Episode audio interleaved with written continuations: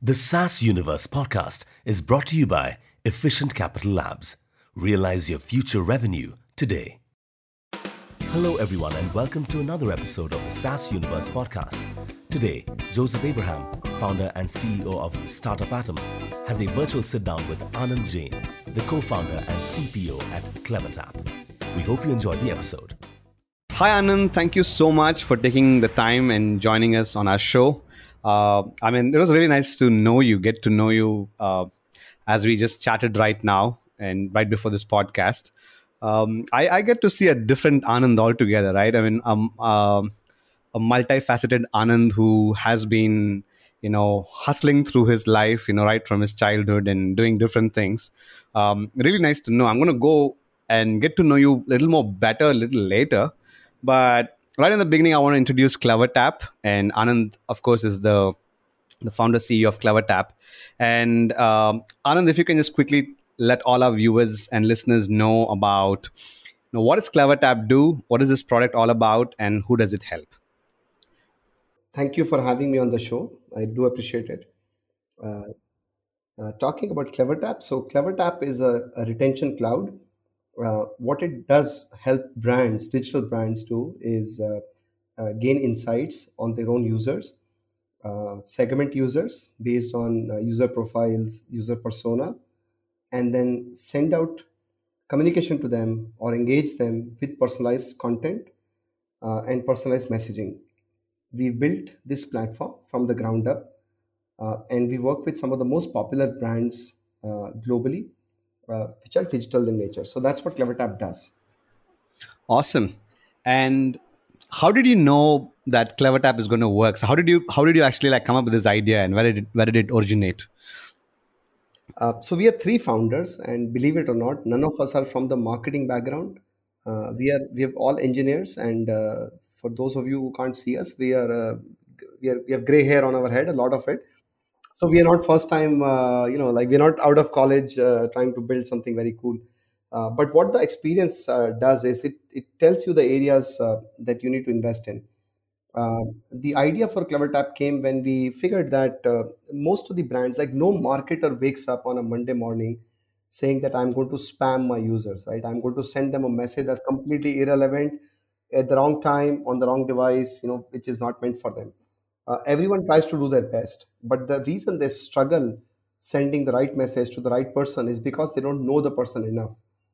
And they don't know the person enough. It's not they don't have the data on the users, first-party data, right? They have a lot of data.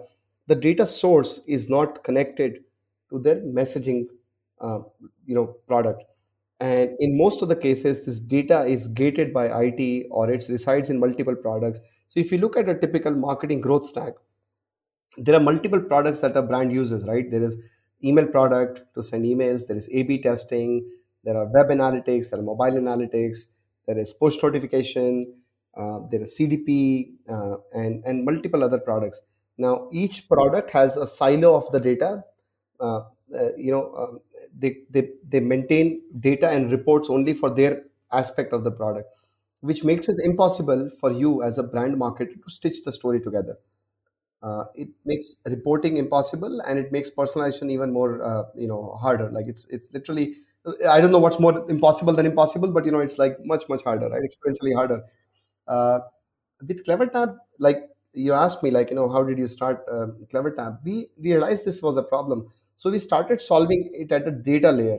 So for the first 30 months of our life, we were busy building the technology layer of CleverTap, which is a database that we invented, and we have filed some patents on it. It's called Tesseract DB. It's homegrown, and what it lets you do is store granular amounts of data on the user, on your own users, that access your digital properties. You can use this data for insights, for segmentation, personalization, messaging, product recommendations, and a lot more. And we built the entire product around this. So that was the idea for CleverTap, hey, we need to solve the data layer first so that there is a common data layer, single source of truth across all your users. So literally that was the starting point. We did not, start with a market research or a TAM or a competitor we wanted to disrupt. We were super naive. We said, hey, we are engineers. What do engineers do? they solve problems, hard problems first. So let's get busy solving the data problem. The rest of the product can follow after that. Nice, really nice. So when did you actually realize this was a problem? So was it like during your stint in Motorola, or was it later, like with News18 and other places that I've seen you being part of, right? So the Network18. So where was this, the moment of epiphany that, hey, this is a real problem, we got to solve this? Yeah. So in Network18, we saw that they were running multiple digital properties. For example, news websites, cricket score, eating out, restaurant reviews and recommendation, yellow pages. So there was a bunch of digital property. In fact, even stock news and stock quotes, etc. The problem was that when they were sending a message out to users, when they were talking to their users, and I use the word "talk" very loosely, right? Like when you're sending a message, when you really want to send a deeply personalized message, right, to the users. They were struggling to do that, like because of the reasons I mentioned, earlier, which is that the data were residing in silos in multiple products. For example, if they wanted to send a message out to users who held a certain stock and that stock crashed, they would not be able to do that. They would send that same message to everyone else also that did not have that stock in their portfolio. Now it seems very commonsensical, right? But I'm talking about 9 years ago, or you would like not be able to send a user onboarding message only to people who've been struggling to onboard, not to people who are in the middle of the onboarding process, because maybe you just let them be and they will onboard themselves. And the root cause of the problem was no access to data, limited amount of data that you have on the users, but also the actionability of the data. The data was not meant for action. It was meant as a static store, like it was meant for reporting. It was meant for a weekly review, whereas the world was moving online very, very quickly. What we noticed was that the phone or the mobile is going to solve more and more use cases, right? Like right now, food delivery is online, watching movies is online, cab hailing is online. Everyone's gone online. Everyone's like immediate. Like, you press a couple of buttons on your phone. You can rent a movie, you can, hail a cab, you can order food, you can date, you can do multiple things, right? You can make payments to a friend, right? You can pay them. And the technologies that we were using back then were not built for this kind of a real-time use case. They were built for, like I said, like, non-real-time reporting, etc. And when we looked around, we couldn't find anything that would let you action the data in real time. And that literally was the starting point. That was the epiphany moment for us, where we said that we will build this. There is nothing out there, and let us solve this problem first, and the rest of the product can follow post that. Awesome. Really awesome. So now to the next big question is to how did you onboard your first few users, right? So earlier adopters, so how did you get them excited, and how did you, attract and acquire them? Yeah, no, great question. As you can imagine, it's very awkward for three engineers to go find customers. True. and that was literally our case too. Like, we were busy building, the core technology of CleverTap. And then we built a dashboard of sorts, like, to let you kind of visualize the data, take action on it, send communication to users based on the insights that you're seeing. Now, but we got lucky there, like, so Ashish Hemrajani, who's the founder of BookMyShow, is also a very good friend. And believe it or not, coincidentally, he actually called me for a problem he was facing. He said that, hey, we are sending the same message, same emailer to people, whether they watch a movie every week or they watch one movie every 3 months. It's the same email that goes out, which is like, hey, these are the new movies that are coming out in the multiplexes. And it includes every movie, right? It includes the Hindi movies, English movies, Marathi. So it includes regional movies, English, Hindi, everything, because hey, we've got this one newsletter and we have to jam everything in there and we have to send it. And it was funny because I said, Ashish, hold on, like, and what do you want to do with it? Like, how do you intend to solve this? And he said, I'm kicking off an engineering project in-house and, we'll solve it. And I wanted your advice on how to solve it. I said, wait a minute, for the past 30 months, I've been building something very cool. And I wanted to show it to you. I want to, maybe we'll do a whiteboarding exercise first on what it is, and I'll show you the product. And So I took an auto rickshaw. I went to his office. So I'm in Mumbai right now. Those who are listening, those days I was still in Mumbai, and so is BookMyShow. So I took an auto rickshaw from Andheri to Juhu, and I met Ashish, and I said, you know what, it's a startup that I've started up a few months ago, and this is what it does, right? There is one source of data. It collects everything, and this data, depending upon who you want to target. So, for example, if people who only watch like a movie every few months, maybe the newsletter every week is not important, or people who only watch English movies, you can send them that email to those people, right? College goers, maybe you can send them afternoon shows, hey, bunk college and not my advice, but that was a use case I present, college goers, bunk college. Education is important, but you can do that. And he said, bingo, sign me up. So that literally was our first customer. There was no conversation of pricing or cost or how are you going to do it. I think he was super excited that there is a product today in the market that could solve his problem, and that became the first thing, first installation for CleverTap, where we said, put this on your website, and we'll start observing the data before you can start sending the emails out. And literally in a few months, they were actually using us end to end. Wow. So does your product also do data enrichment? So there's, of course, event-based data. Then there's also enrichment, and then you can take all of that and then personalize. So does your product also do that? Yeah. So let me qualify what I think enrichment is and what we actually do. Good. Right? Absolutely. Yes. Yeah. So for us, we philosophically believe that you can actually serve your users very well if you only have first-party data on them. For example, if there's a restaurant that you go very often to, these servers know you, the restaurant manager knows you, and they kind of know what your allergies are, what your spice levels are, whether you like to have alcohol with your meal or not, what kind of person you are. Do you order lavishly? Do you only order what you really want to eat? They know you. Now, how do they triangulate that? They triangulate it from your previous visits, everything that you've done with them, they learn from that. Now, they don't have big data. They don't have all these cool technologies, but it's there in their brains. And this happens to us every single day, right? The salon where we go to get our haircut, to people that we know, they kind of know our behavior, etc. Right? First party, there is no triangulation from any other source. My restaurant does not go to my bank to find out, hey, how much money does Anand have? So we can we can charge him more for for food. So that is one of the philosophies on which we base the product.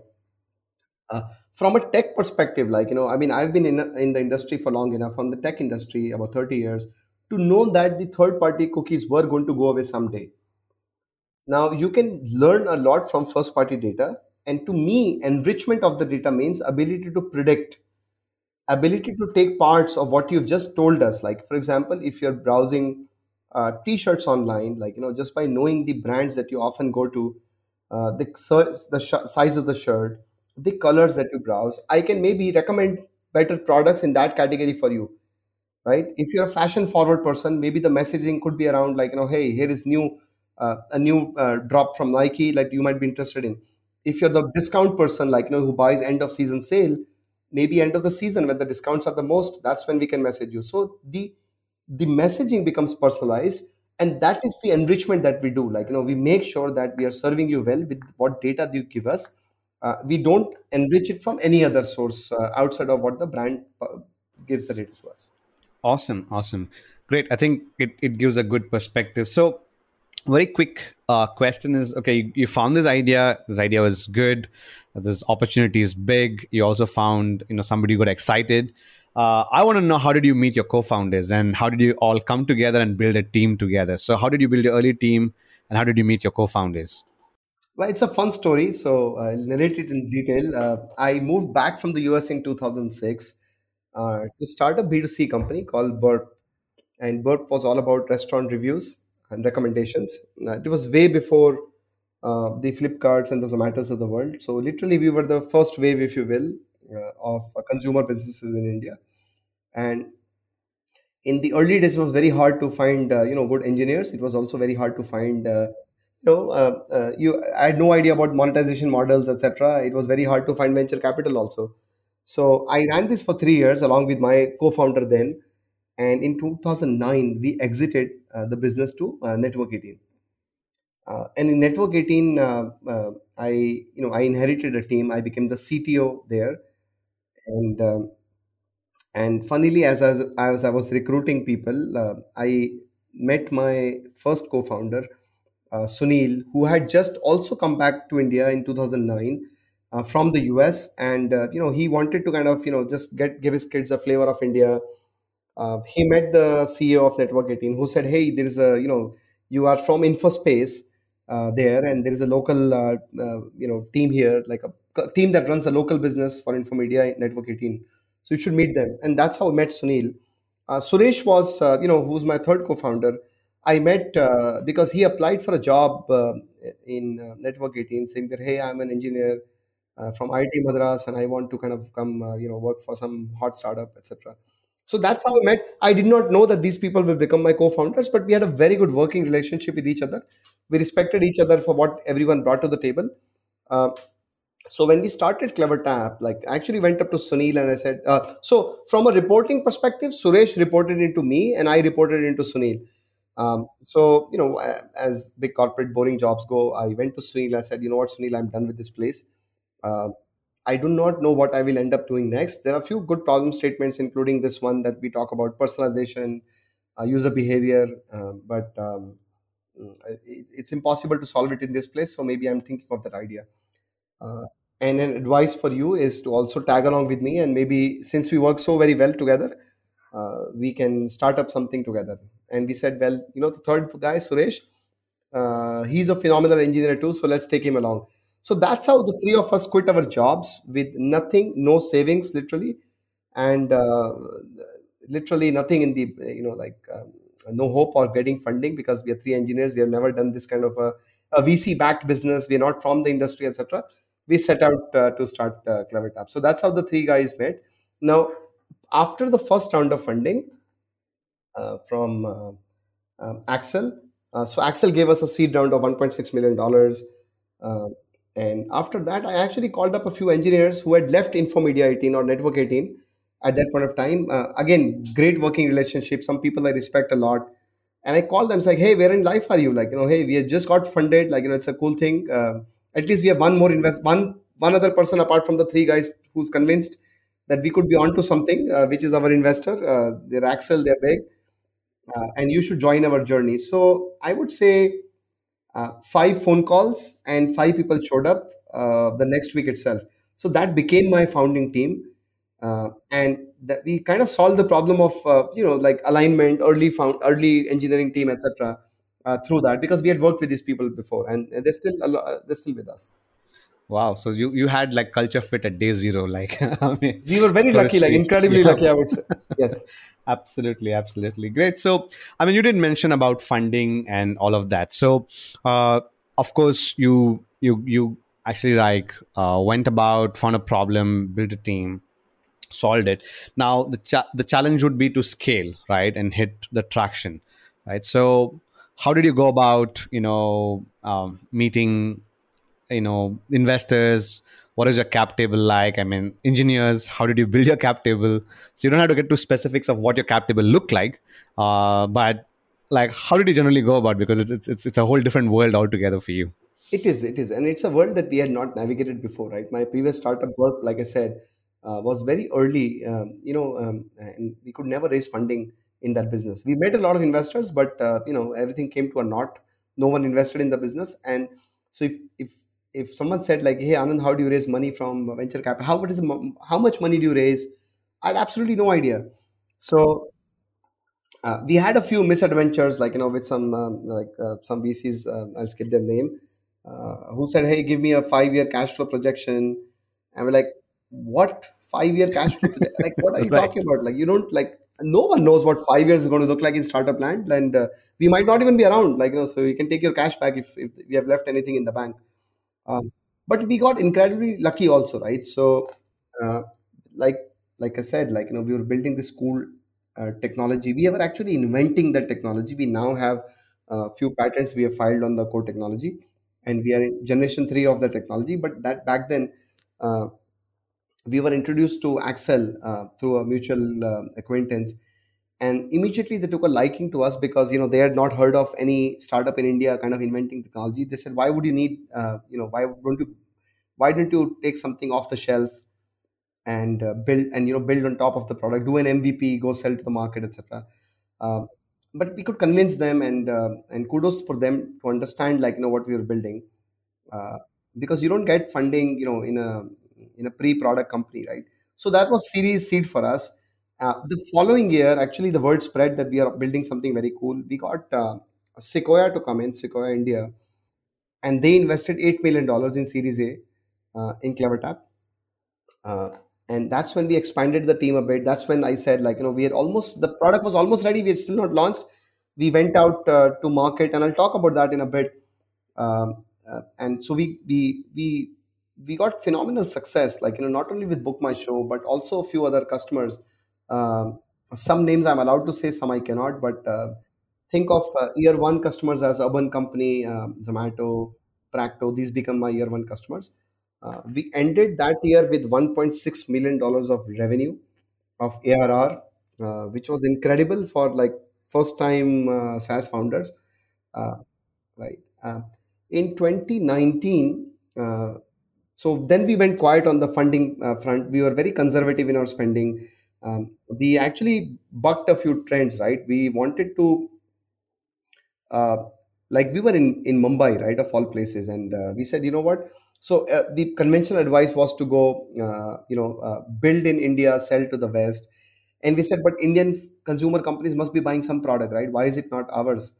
So we will not only build in India, but we'll sell in India too. Hey, not a bad starting point. So we started selling in India, and that's how we got some of the names.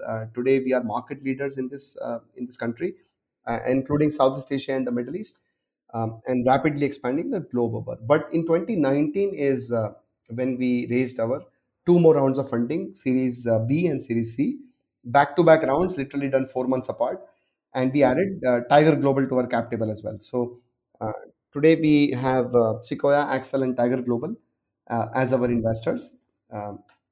And we've not raised since then, 2019 onwards. And like I said, we've been super conservative in our spends. And frankly, a lot of the spends have been fueled by customer revenue, which is the best way to kind of, earn and spend money. Absolutely. Great. So, you've been helping me a lot in this whole, quick chat that we are having. So you're giving me questions beforehand, I'm going to go talk about how we got our early customers. So I just want to ask you one or two good stories of your early customers. For me, BookMyShow is into my memory right now. So any story that stands out for you? I'll tell you a fun story, and this is about BookMyShow. I hope they're not listening, but okay. If they are, it's too late. So in the early days, when we had piloting our product with them, we actually forgot to write the persister. Now, what is a persister? That takes the data in memory and writes it to the hard drive just to take a backup. And, they took a liking to the product in the early days. And, it was 3 months.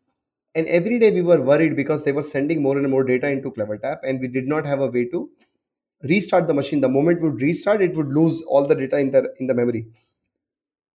And we thought of multiple tech solutions, but nothing came close to actually being implemented. Since we are all three engineers, we came up with multiple solutions, right? Oh, hey, let's do this, let's do that.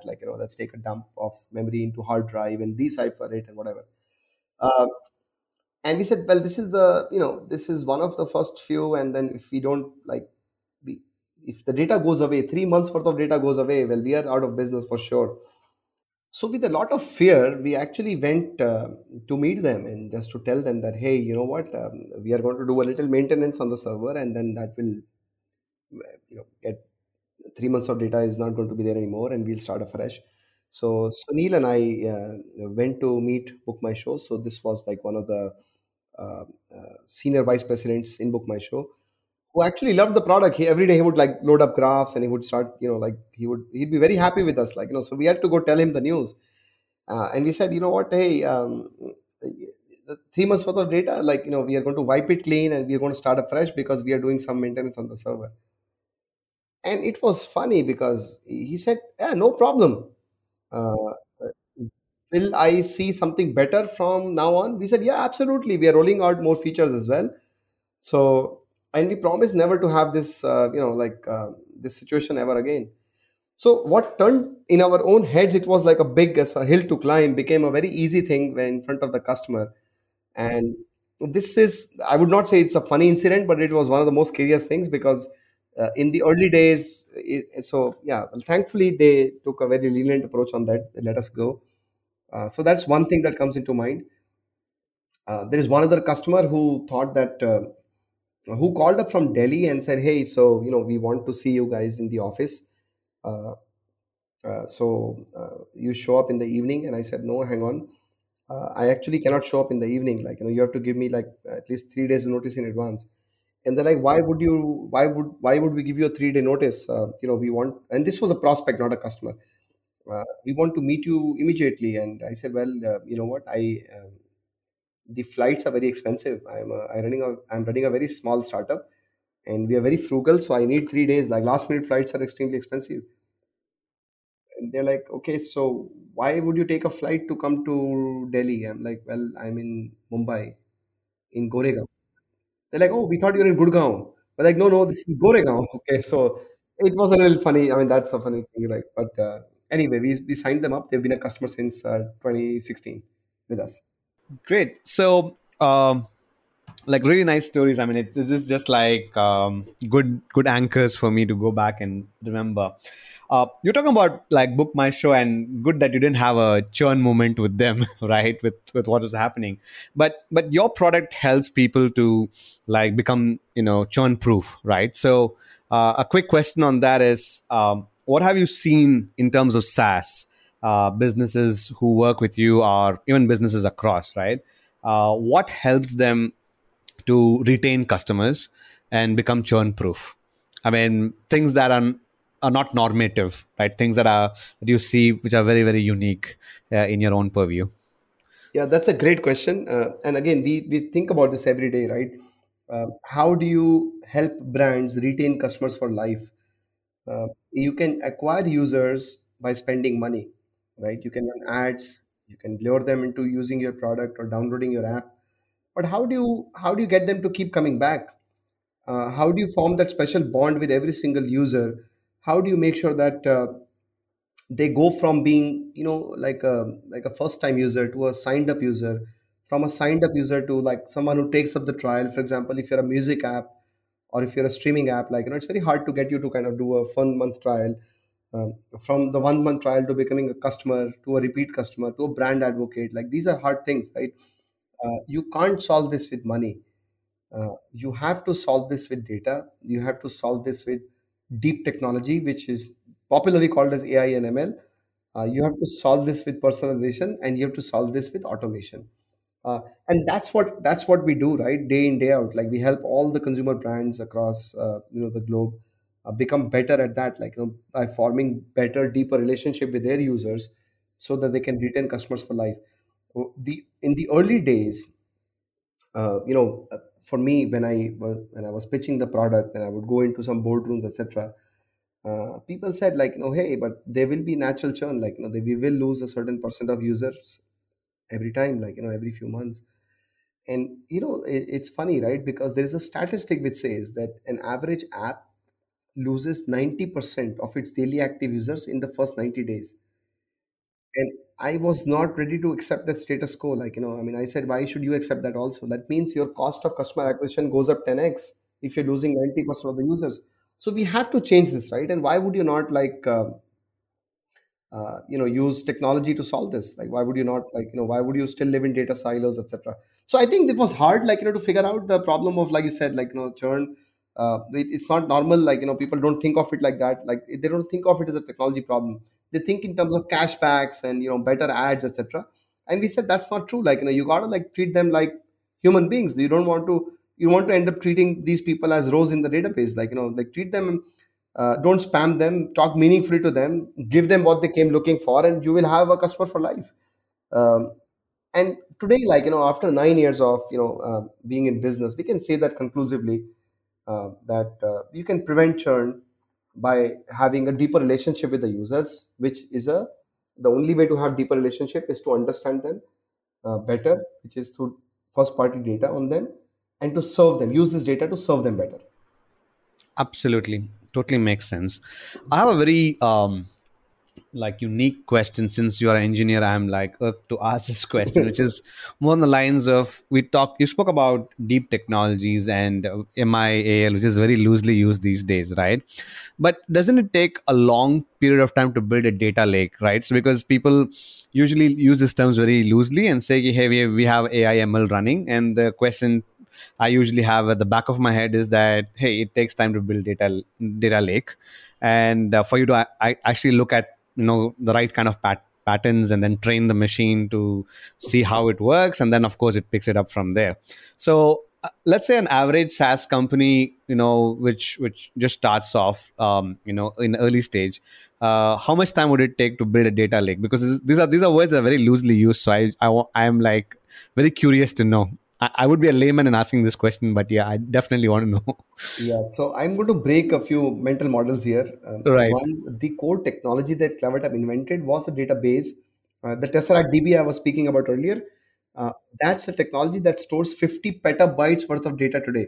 Wow. Right. So if you're building a data lake, etc., these are not easy attempts to build it. You can build you can take something off the shelf, but like you said, so data lake is not the big theme here, right? What you do with it is the important part. So everyone has data. People are collecting data since the 1980s, right? Hey, I have a database. I have a database in the back. I can store data on users. It's what can you do with it? I think the actionability on the data is the important bit here.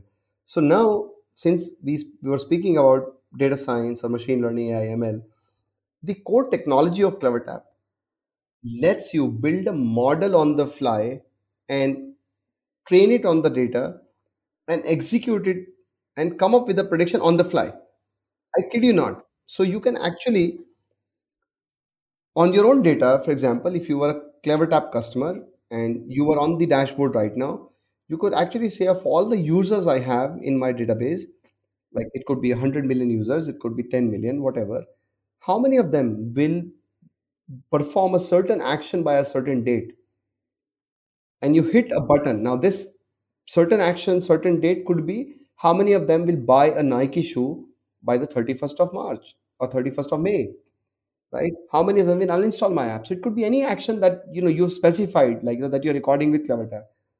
And believe it or not, in less than 10 seconds, we will come back and we will give you a propensity score for every single user that you have and break them into three groups: people who are most likely to buy, people who are moderately likely to buy, and people who are least likely to buy. So this is something that is very unique to us. You don't have to spend weeks and months training the model. And that's where everyone else fails, right? Because they spend weeks and months. And by the time they've got the perfect model, guess what? The users have moved on. The patterns of purchase have changed, right? It is summer right now in India, right? It will be monsoon in a few months, right? So maybe by the time you're done training your model for weeks, etc., the seasons have changed. People have gone away. Now you can't send them summer offers. So this is an important thing. And this is the core differentiator from a technology perspective that CleverTap offers. We make it your data actionable, including machine learning and AI. Nice, really nice. Because I was very curious because, when I meet some of these early stage startups, they get really excited about these terms and they say that they're building something cool. Lately I met somebody, in a college, and that person was trying to build an AI model for hiring. But again, these things take time, right? So that's why I asked this question.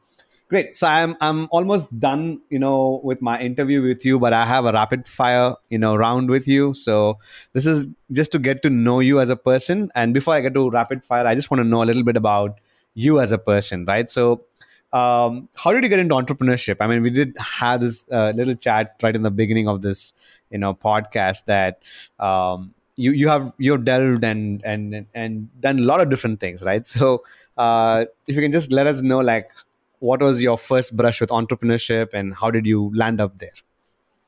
Yeah, so, very honestly, I was not good in studies at all. I was a middling student. And when and you have no hope of being academic, like you're scoring marks in academics, you start looking for other options in life. And I've, I think as by nature, I've always been entrepreneurial. So I've sold soap. I've packaged soap and sold them from plastic bags, including sealing the bags with a, like a wax candle. I have sold modems. I have sold Netscape Navigator browser, and these are not even like so-called tech entrepreneurship. Like these are just being entrepreneurial. But I think being an entrepreneur is a state of mind, right? You even when you work in large companies, when you're part of something that you did not start, right? You are an employee of a company. You have to think, what would I do if this was my business, right? What is the right thing to do? How can I grow 10x from where I am right now? And as an entrepreneur also, I think exact same questions. I'm no way happy where I am right now, right? If you're content, you're done really, right? And I see people much better than me, and my objective is to become better. So I think one of the natural kind of outcomes of being an entrepreneur, and again, you don't have to start a business to be an entrepreneur. You can be an entrepreneur even when you're an employee, is to become better every day. Like, how can you learn from what's going on and improve things? So my most recent stunt obviously is CleverTap, but prior to CleverTap, I founded two businesses which had nothing to do with each other. One was a restaurant review and recommendation company called Burp, which was a B2C company. And prior to that, I had never done B2C, much less in India. So I just moved back in 2006 from the US, and I started Burp. And alongside, I also started a bird spike manufacturing and installation company. So I would manufacture bird spikes. These are the spiky things that you see on building ledges and on top of air conditioners, etc. I was India's first manufacturer of bird spikes. And again, like I said, like being an entrepreneur does not mean being a tech entrepreneur. Like, every entrepreneur that, figures up. See, here is the thing I learned about entrepreneurship in my commerce days, right? I'm a commerce graduate. Anyone that can assemble resources to run a business, that means it's people, money, and the willingness to do it, is an entrepreneur. There is no scale to entrepreneurship. Like you can be running a 100,000 people company, you can be running a 5 people company. You are an entrepreneur. Wow, that really sums up. Like very interesting. Like selling soaps, selling spikes to selling tech, right? Very, very interesting journey. Of course, learning the ropes one step at a time, right? So I'm going to go to my rapid fire here. Sadly, I am sitting extremely far away from you in a whole different location, so I can't send you a hamper. I'll definitely send one, across to you, to your address. But yeah, let's collect it wherever you are based out of. I'm an entrepreneur, man. I'll show up. Absolutely. But it depends on how you answer, right? So you got to win it. Yeah. Sounds good. Okay, let's go for it. So the first question is, is there a book that you're reading right now, and a book that you're reading, movie that you're watching, something that you feel is really good, like that you want to share with us? Yes, I'm reading a book. The book is called The Moment of Truth. And it's written by an airline executive, the president of Scandinavian Airlines. It's not a more modern book. It's like set in the past. I'm not a TV guy at all, but I did watch the Doctor Strange, Travel Through the Multiverse movie that came out. It was purely due to family pressure. I admit to that. Okay. Yep, absolutely. I get that. The question too that I have for you is that, is there a CEO or a leader that you follow, or you've been studying, or, you've been inspired? Yeah. Sorry, I can go a little longer here, but I am inspired by every leader, right? Most obviously, the obvious ones being Steve Jobs, Elon Musk, Jeff Bezos, but also people like John Chambers, like, they ran like a phenomenal M&A machinery at Cisco, and the three leaders that I described, like Bezos, Elon Musk, and Steve Jobs, they ran three very, very different companies by culture, by their attitude, and they had different personalities. So these ones I admire a lot. I do admire Indian CEOs also, especially names like Anand Mahindra and even Mukesh Ambani, to be honest, the way he's redefined his business, what is his business like, in the last 20, 30 years, from being a refinery-led business to so from hydrocarbons to data-led technology right. Is nothing short of phenomenal, right? Absolutely. Absolutely. So, big admirer of those people. Great. Third quick question. What's your favorite SaaS app? My favorite SaaS app is, let's see, I'd say Slack. Slack. It's both a pain and a boon and a bane at the same time. Right. I wish it had an email-like interface, but Slack lets me do very quick communication with everyone else. So that I love that actually. And of course, I also love Google G Suite, as they call it, and Zoom. These are lifesavers. You can't run a business without these couple three apps. Absolutely. Great. Question number 4 for you is, how many hours of sleep do you get every night? Very little is the answer. Okay. It's funny because I read a book called Why Do We Sleep a few weeks ago. And I'm a big believer in getting proper sleep, etc. But it depends on different days. I try to get a minimum of 7 hours of sleep. But that does not happen every night, to be honest. Get it. I totally get it.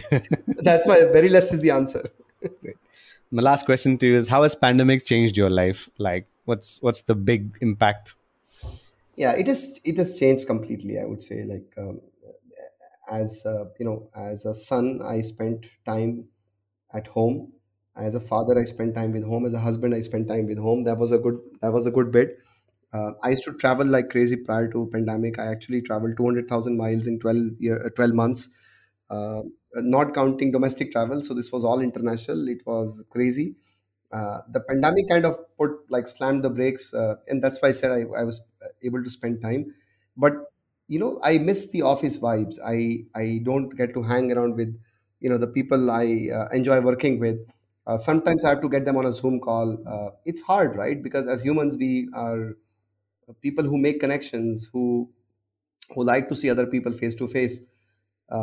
So it has changed me, I would say.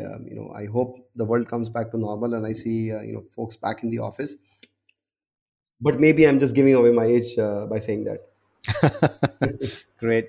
And my last question for you, which is, we're done with rapid fire, but this is my last question for you. What's something that you wish you really knew when you were 20 years old? There is not a thing I would want to change, to be honest. I have gone through so many twists and turns in my life. Like when I moved back to India after I withdraw my green card application, which was 2 months away from being, mm-hmm. No one does that, right? People, yep. It's like 2 months away. Come on, are you nuts? Why would you do that? Right. And I started a B2C business when there was no VC funding available in India.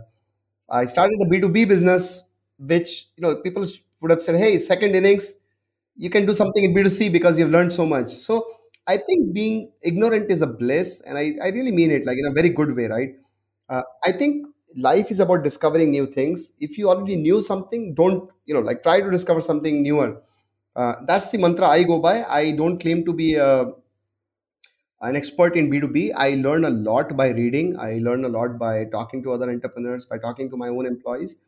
And I wish things to stay like that, forever. I wish to learn and grow. Awesome. That's really nice. Great. So thank you so much for your time, Anand. I mean, it's so good of you to actually come show up and share. A lot of interesting stories. I can remember a lot of it from the show. I mean, and for me, the personal takeaway or the learning that I took was more in terms of, I think what you just shared, towards the end about being ignorant and it being, a blessing in disguise. It's so true. At times when you know things, I think you become so binary and you're looking at the variables and making decisions based on the variables. Someone said hey, selling soap, at the age of, 15 years and a few years later, you will end up B2B. You would have never sold soap. You would have said, oh, you know what, I'm destined for this thing. Yeah. So let me build upon that. That's why I said, ignorance is right. In a good way. You just. Absolutely. Great. Absolutely. Thank you so much once again. And it was a pleasure talking to you. That's all for today, folks. Thank you for tuning into the SaaS Universe podcast. And remember, if you're looking for non-dilutive capital to help grow your business, Efficient Capital Labs is here to help. With their unique approach, you can receive up to 75% of your projected revenue as upfront capital, and all within just 3 days. So don't wait. Head to www.ecaplabs.com to learn more and get started today. Thank you for listening, and we'll catch you next time on the show.